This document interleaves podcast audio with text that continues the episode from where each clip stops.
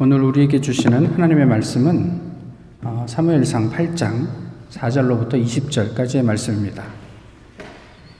구약성경 사무엘상 8장 4절로부터 20절까지의 말씀입니다. 이제 하나님의 말씀을 봉독하겠습니다.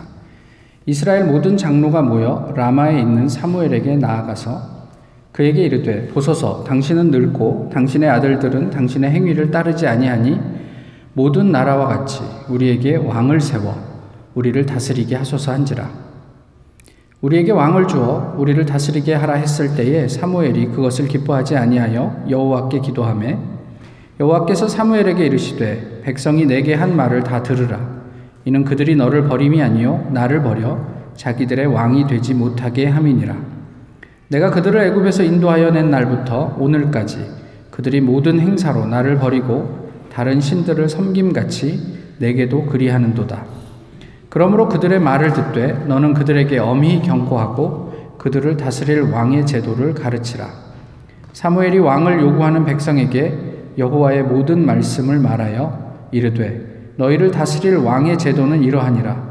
그가 너희 아들들을 데려다가 그의 병거와 말을 어부하게 하리니 그들이 그 병거 앞에서 달릴 것이며 그가 또 너희의 아들들을 천부장과 오십부장을 삼을 것이며 자기 밭을 갈게 하고 자기 추수를 하게 할 것이며 자기 무기와 병거의 장비도 만들게 할 것이며 그가 또 너희의 딸들을 데려다가 향료 만드는 자와 요리하는 자와 떡 굽는 자로 삼을 것이며 그가 또 너희의 밭과 포도원과 감람원에서 제일 좋은 것을 가져다가 자기의 신하들에게 줄 것이며 그가 또 너희의 곡식과 포도원 소산의 11조를 거두어 자기의 관리와 어, 신하에게 줄 것이며 그가 또 너희의 노비와 가장 아름다운 소년과 나귀들을 끌어다가 자기 일을 시킬 것이며 너희의 양떼의 10분의 1을 거두어 가리니 너희가 그의 종이 될 것이라.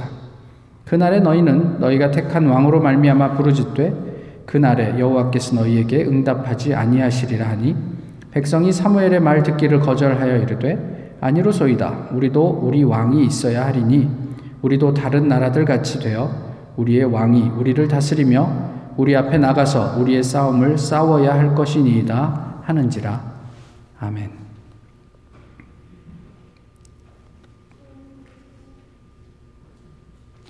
어, 어느 원칙에 충, 충실한 절도범이 있었습니다. 그가 가지고 있는 일곱 가지 원칙이 있는데요. 아, 첫 번째는 영업 시간을 준수한다. 아, 남의 집 도둑질을 하지만 밤에는 하지 않고 오전 10시부터 오후 3시까지만 영업시간을 철저히 준수한다. 그것이 첫 번째 원칙이고요. 두 번째는 가난한 사람의 집은 털지 않는다. 세 번째는 흉기는 사용하지 않는다. 네 번째, 욕심을 내지 않는다. 한 집에서 20분 이상 머무르지 않는 것이 그의 원칙입니다. 외국인의 집에는 들어가지 않는다. 나라의 그 국격을 손상시키는 일은 하지 않겠다는 원칙이고요. 판사 검사의 집은 털지 않는다. 나는 절대로 그들에게 잡힐 일이 없지만 내 동종 업계에 있는 다른 잡범들이 판사 검사의 집을 털 경우에 열받아 갖고 더 많은 형량을 받을 수 있으니까 그들을 위해서 나는 판사 검사의 집은 털지 않는다. 노블리스 오블리제를 실천한다. 훔친 물건의 30%는 나보다 어려운 사람들을 위해서 나눈다. 뭐 도둑 도둑질하는 사람의 원칙이긴 하지만 80년대, 90년대에 많은 사람들이 이 도둑에 대해서 환호했습니다. 뭐 이 시대의 홍길동이네 어쩌네 하면서 뭐 이런저런 이야기들을 했죠. 어, 감옥에서 오랫동안 수감 생활을 했는데요. 그때 뭐 책을 많이 읽고 또뭐 어, 기독교인이 되었고 뭐 그랬는데 출, 출가 출소할 때 보니까 어떤 유명한 어떤 변호사하고 같이 출소를 하더라고요. 그분의 영향이었을까요? 출소 후에 어, 신실한 기독교 신앙인이 되어서 이 해외 교도소를 돌아다니면서 그들에게 자기의 간증을 하고 어, 예수 잘 믿어라 뭐 이런 이야기를 하고 돌아다녔습니다. 국내 무수한 교회에서 초청을 받아서 가서 간증을 했었죠. 그리고 뭐, 어, 뭐 결혼도 하고 자식도 낳고. 그런데 그가 요즘 어떻게 살고 있는지 아십니까? 뭐 아시는 분은 아시겠지만 여든이 넘은 나이까지 절도와 작물 뭐 이런 그 판매 관련 혐의로 이렇게 교도소를 들락거렸습니다. 어, 대도라 불리던 사나이. 어떻게 느끼십니까? 이스라엘 장로들이 사무엘을 찾아왔습니다. 우리에게 왕을 세워 주십시오. 그들의 요구였죠. 근데 오늘 본문에서 사무엘은 이 얘기를 듣고 마뜩치 않았다. 기분이 별로 좋지 않았다. 뭐 이렇게 이야기를 합니다. 만약에 우리가 사무엘이라면 우리에게 이런 요구, 내가 별로 이렇게 썩 기분 좋지 않은 요구를 하는 이 장로들에게 무슨 이야기를 해줄 것 같으십니까? 아들이 아버지에게 찾아가서 유산을 요구합니다. 아버지, 내가 유산을 좀 써야 되겠으니 예, 어차피 나한테 물려줄 거 돌아가시 기 전이지만 저에게 제 몫을 주십시오. 만약에 우리가 그 아버지라면 그 아들에게 무슨 이야기를 하겠습니까? 우리가 주변에서 그 사실을, 그 이야기를 듣고 또는 목격했다면 그 아들을 어떻게 평가하겠습니까? 저 호로 자식, 나쁜 놈의 자식, 뭐 이렇게 이야기 하겠습니까? 그 아버지는 어떻게 했습니까? 아무 말 하지 않고 그냥 자신의 목, 그, 아이, 그 아이의 몫이라고 생각하는 유산을 그냥 주었습니다. 사실 이, 이해하기 어려운 처사였죠. 그 재물이 금방 어, 탕진될 것이 뻔한 일임에도 아버지는 왜 아무 말 없이 에, 유산을 그 아이에게 물려주었을까요? 뭐 아시는 분 잘 아시는 어, 성경에 기록된 탕자의 이야기입니다. 못마땅한 요구를 듣고 사무엘은 어떻게 했습니까? 장로들에게 무엇이라고 얘기했습니까? 말하지 않고 성경은 뭐라고 하죠? 하나님께 기도했다. 이렇게 이야기를 합니다. 하나님은 사무엘에게 어, 무엇이라고 말씀하셨죠? 장로들의 요구를 들어줘라, 들어주지 마라. 방금 읽으셨잖아요. 예. 하나님은 노 하셨어요. 어, 7절에 보세요. 여호와께서 사무엘에게 이르시되 백성이 내게 한 말을 다 들으라, 들어줘라. 근데 이게 no입니까? yes yes 같죠? 근데 8절과 9절의 내용은 무엇입니까? 예. 그 다음에 이어지는 그 11절 이하의 말씀의 결론은 무엇입니까? 너희는 너희가 왕을 요구했는데 왕이, 왕이 너희에게 세워지면 이러이러한 일이 생길 거야. 전쟁도 나가야 되고, 뭐 세금도 내야 되고, 또 뭔가 왕을 위해서 어, 이렇게 하는데 결론은 무엇이냐면 너희가 요구한 왕 때문에 너희는 왕의 종이 될 것이야. 이렇게 이야기를 하셨어요. 그때는 너희가 어려워져서 나한테 기도해도 내가 들어줄 수가 없어. 왜냐하면 너희가 요구한 것이기 때문에. 그러니까 너희의 요구에 대한 책임은 전적으로 너희에게 있어. 이게 분위기가 무슨 얘기예요? 그래도 왕을 원해? 근데 백성들의 답은 뭐죠? yes예요, yes. 예.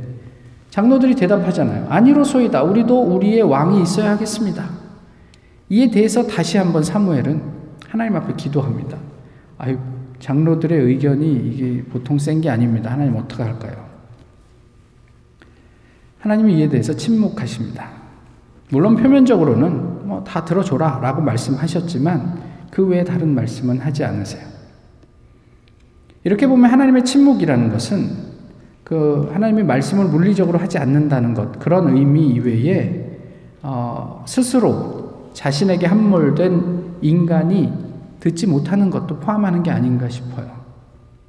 하나님 말씀하셨어요. 내 마음은 이런 거다. 근데 듣지 않아요.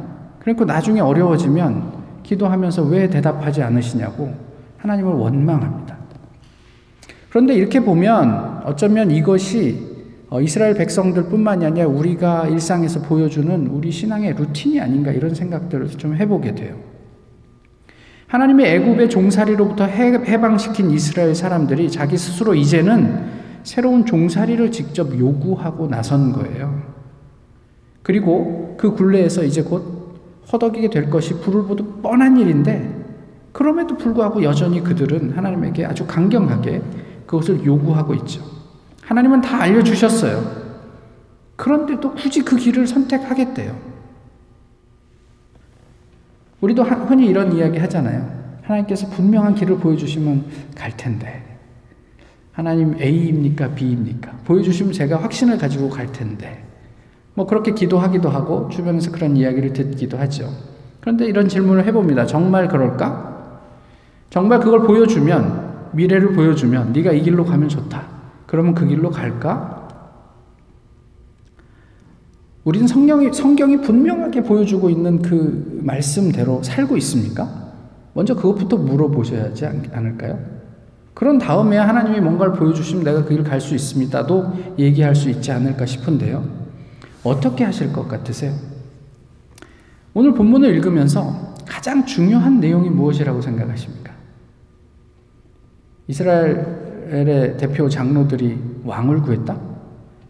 예, 그래서 결국은 그것을 얻어냈다? 뭐 이런 것일까요? 아마도 이런 게 아닐까 싶어요. 사무엘이 장로들과 논쟁하지 않았다. 이게 가장 중요한 부분이 아닐까 싶어요. 그리고 뭐 했다고요? 그는 하나님 앞에 기도했다. 이것이 우리 신앙생활에 있어서도 좀 깊이 생각해 봐야 될 문제가 아닌가 싶어요. 하나님과의 소통 말이에요. 우리가 어떻게 사는 것, 그것이 하나님의 소통과 소통이 전제되어 있는가, 그렇지 않은가는 굉장히 중요한 문제이죠.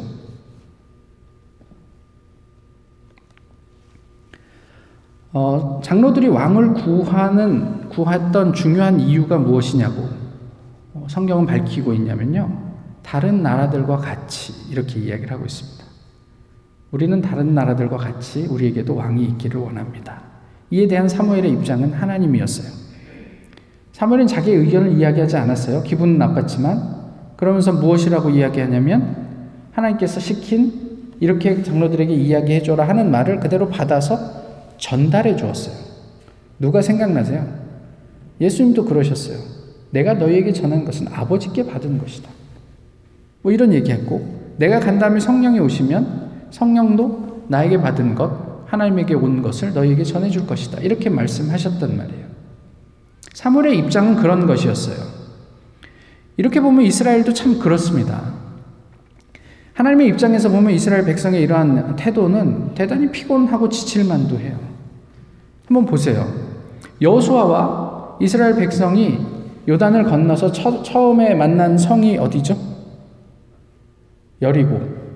여리고를 어떻게 점령했는지 다 아시죠? 손 하나도 까딱하지 않고 하나님께서 시키는 대로 하니까 성벽이 무너졌다. 그것으로 끝이에요.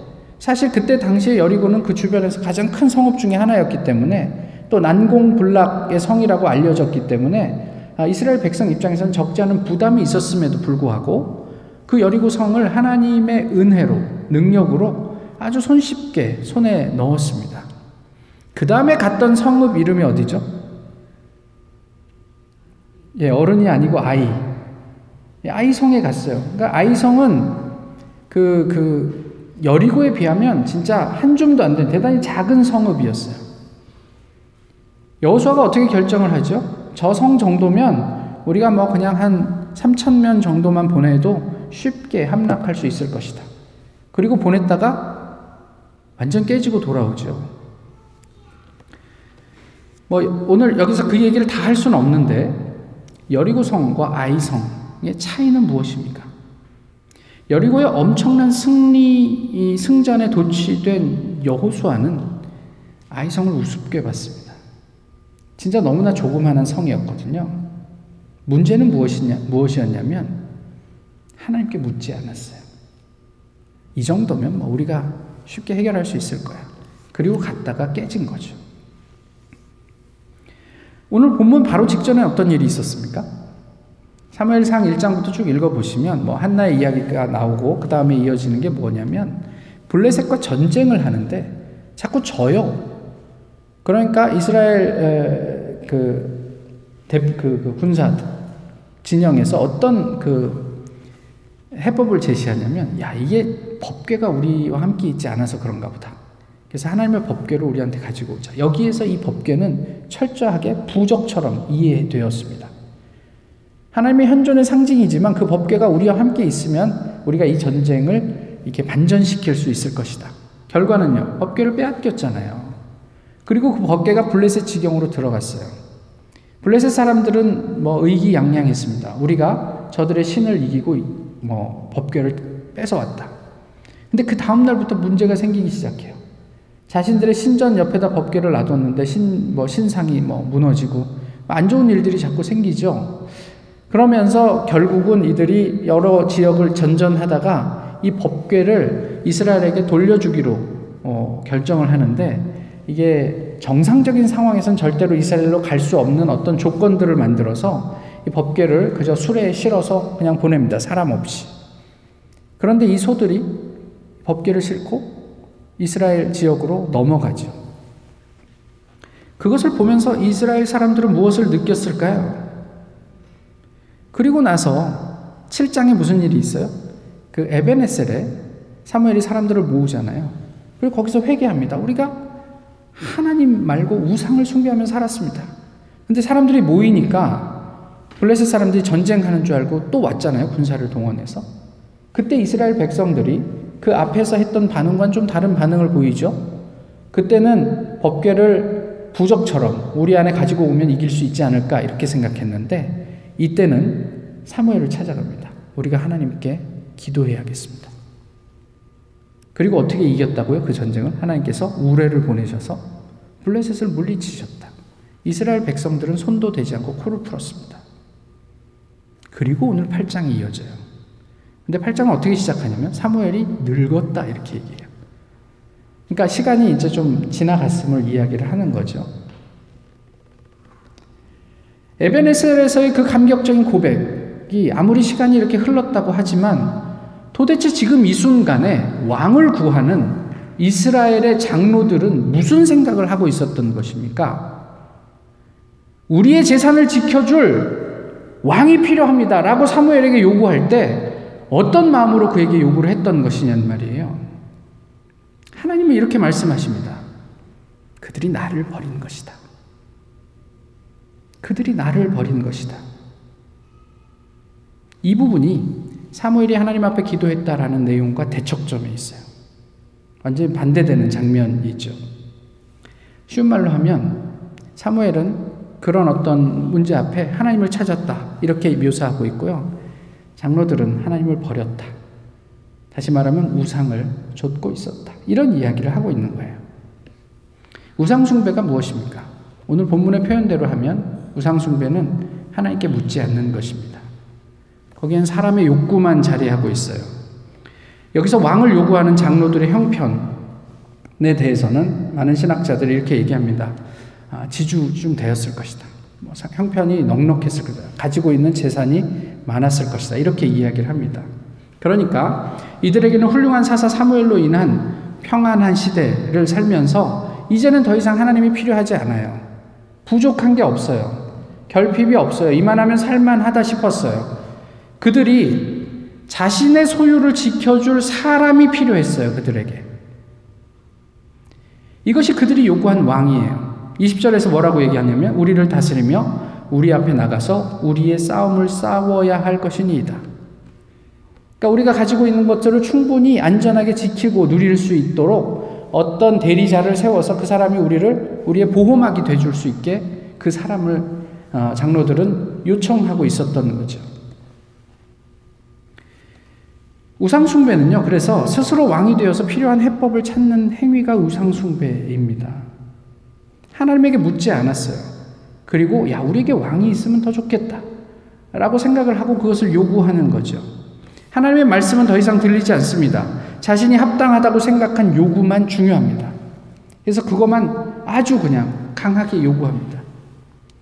이건 사실 뭐 어느 교회에서나 쉽게 목격할 수 있는 이야기죠. 어, 뭐 하나님을 앞세우지만 그렇지만 스스로 하나님의 위치에서 나와 다른 의견을 가진 사람을 아주 가차없이 정죄하고 비난합니다. 그리고 그들과 갈등합니다. 그런 어떤 일련의 어떤 대화 속에서 하나님은 어디에도 보이지 않는 것 같아요. 하나님은 넘쳐나는데 하나님이 없어요. 내가 하나님의 자리를 차지하고 있는 거죠. 우상숭배는 그래서 아, 우리의 판단으로 충분하다라고 생각하는 것이 우상 숭배입니다.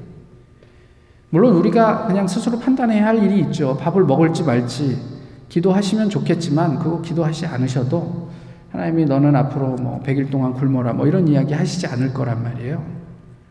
그냥 그렇게 우리에게 자연스럽게 살아가게 하는 어떤 삶의 원칙들에 대해서는 하나님에게 뭐 굳이 묻지 않아도 되는 일들이 있겠죠. 그러나 경험과 지식에 대한 지나친 믿음에 근거한 어떤 행동은 그 동기, 동기가 좀 다르단 말이에요. 오늘 본문에서 장로들이 왕을 구하는 동기는요, 자기를 위한 거였어요. 나의 기득권을 어떻게 하면 더 잘 유지할 수 있을까? 이 동기에서 하나님을 배제하고 사람을 찾았다. 성경은 그렇게 얘기한 거죠. 하나님의 가치를 어, 지켜내는 전쟁에서 주체는 언제나 하나님이었습니다. 하나님의 가치가 세워지느냐 무너지느냐 하는 전쟁에서는 반드시 하나님이 언제나 주체가 되셨어요. 신명기 23장에 보시면 이는 내 하나님 여호와께서 너를 구원하시고 적군을 내게 넘기시려고 내 진영 중에 행하심이라. 그러므로 내 진영을 거룩히 하라. 그리하면 내게서 불결한 것을 보시지 않으므로 너를 떠나지 아니하시리라. 전쟁 가운데 중요한 주체는 하나님이었음을 하나님께서 말씀하고 계시는 거죠. 그러니까 하나님께서 우리에게 요구하시는 바는 뭐냐면요. 소통이었어요. 하나님과의 연결, 커넥션. 뭐 달리 표현하면 기도라고 얘기할 수 있겠죠. 그러나 우리에게 다른 의도가 있다면 우리는 하나님에게 이것을 묻지 않습니다. 묻지 않는다는 게 어, 물리적으로 묻지 않는다 이런 얘기가 아니에요. 그 의도를 드러내고 하나님의 의지를 알려주셔도 어, 우리는 듣, 듣지 않아요. 너 진짜 원하는 거 이런 거 아니야? 라고 하나님께서 알려주셔도 안 들어요. 다만 내 욕구에 동의해 줄 사람을 찾아요. 내 욕구를 지지해 줄 어떤 그런 기도 응답이나 어떤 그런 것들을 찾는단 말이에요. 기도의 모양은 하고 있으나 결론은 정해져 있어요. 내가, 그냥 내가 원하는 그것을 하나님께서 동의해 주시기를 바라는 마음.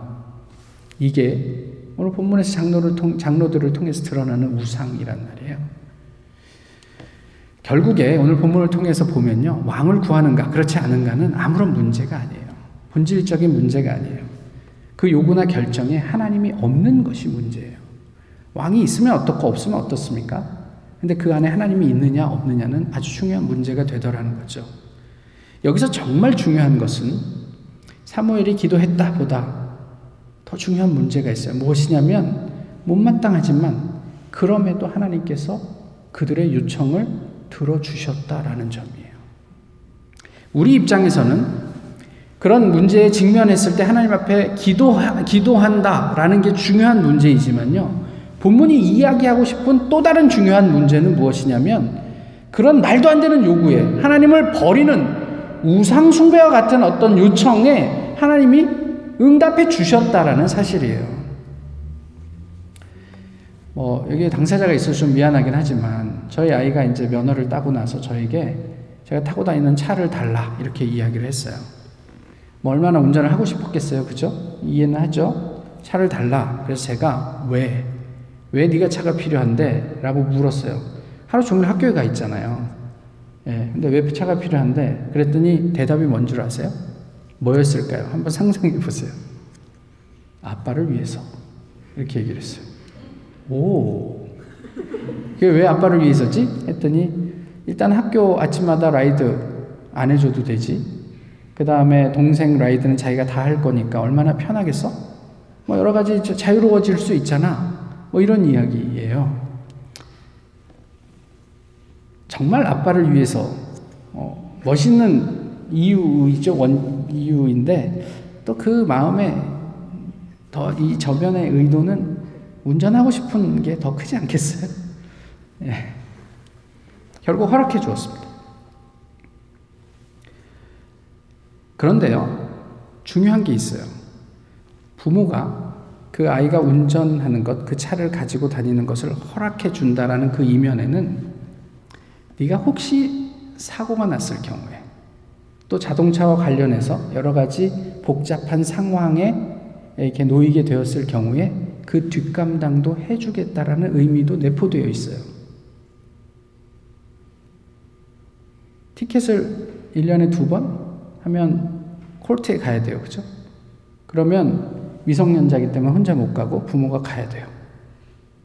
그런 번거로운 일들을 내가 뒤에서 책임져 줄게 하는 의미도 포함되어 있단 말이에요. 오늘 본문에서 하나님이 백성들의 요구를 들어주셨어요. 허락하라. 그 허락에는 어떤 의미가 들어있겠느냐 하는 거예요. 하나님이 우리를 보호하신다고요? 왜 보호하실까요? 자식이니까. 보호하죠. 또 무엇을 보호하실까요? 하나님 중심의 정체성, 그 하늘의 가치를 보호하시는 거예요. 그런데 한번 보세요. 우리가 만약에 세상에 동화되면 하나님께서 보호해야 할 어떤 가치가 그 안에 있습니까? 그런데 그 가치를 무시하고 세상과 동화되려는 이스라엘. 아니, 지금도 계속되고 있는 우리의 하나님 앞에서의 대담한 요구를 하나님이 지금도 못 본 척, 모르는 척, 눈 감아 주신다, 들어 주신다. 이게 하나님의 은혜란 말이에요. 아니, 복잡하잖아요. 그냥, 야, 너 나 안 따라올 거면 그냥 나랑 그냥 그 끊자. 그냥 네 길 가라. 나는 딴 사람 찾을게. 이러면 편하지 않아요? 그런데 우리의 그런 말도 안 되는 요구에 하나님이 그래 해라. 이게 은혜란 말이에요. 앞에서도 말씀드렸듯이 이스라엘 백성은 끊임없이 하나님을 배신하고 영적인 퇴행을 반복합니다. 앞으로도 보시겠지만 사사기를 지나가시면서 이렇게 그, 그, 보시면 그, 그, 그, 그 전에 사사들의 시대에도 뭐 끊임없이 하나님이 오시면 잘 믿는 척 하다가 또 좀 편안해지면 개판치고 그러다가 힘들면 하나님께 기도하고 그럼 또 하나님이 사사를 보내주시고 또 잘 믿다가 또 개판치고 기도하고 하나님 사사를 보내주시고 언제까지 이 일을 해야 되냔 말이에요. 이 영적인 퇴행을 이 반복하는 그 안에서 그럼에도 불구하고 그러한 곳에서 여전히 하나님의 은혜가 있음을 오늘 본문은 또 보여주고 있는 거예요.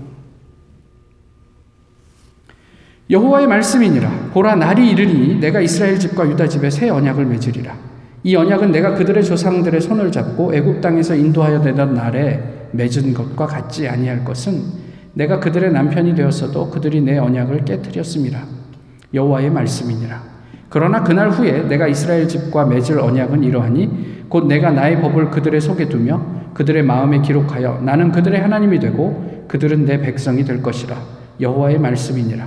그들이 다시는 각기 이웃과 형제를 가르쳐 이르기를 너는 여호와를 알라 하지 아니하리니 이는 작은 자로부터 큰 자까지 다 나를 알기 때문이라.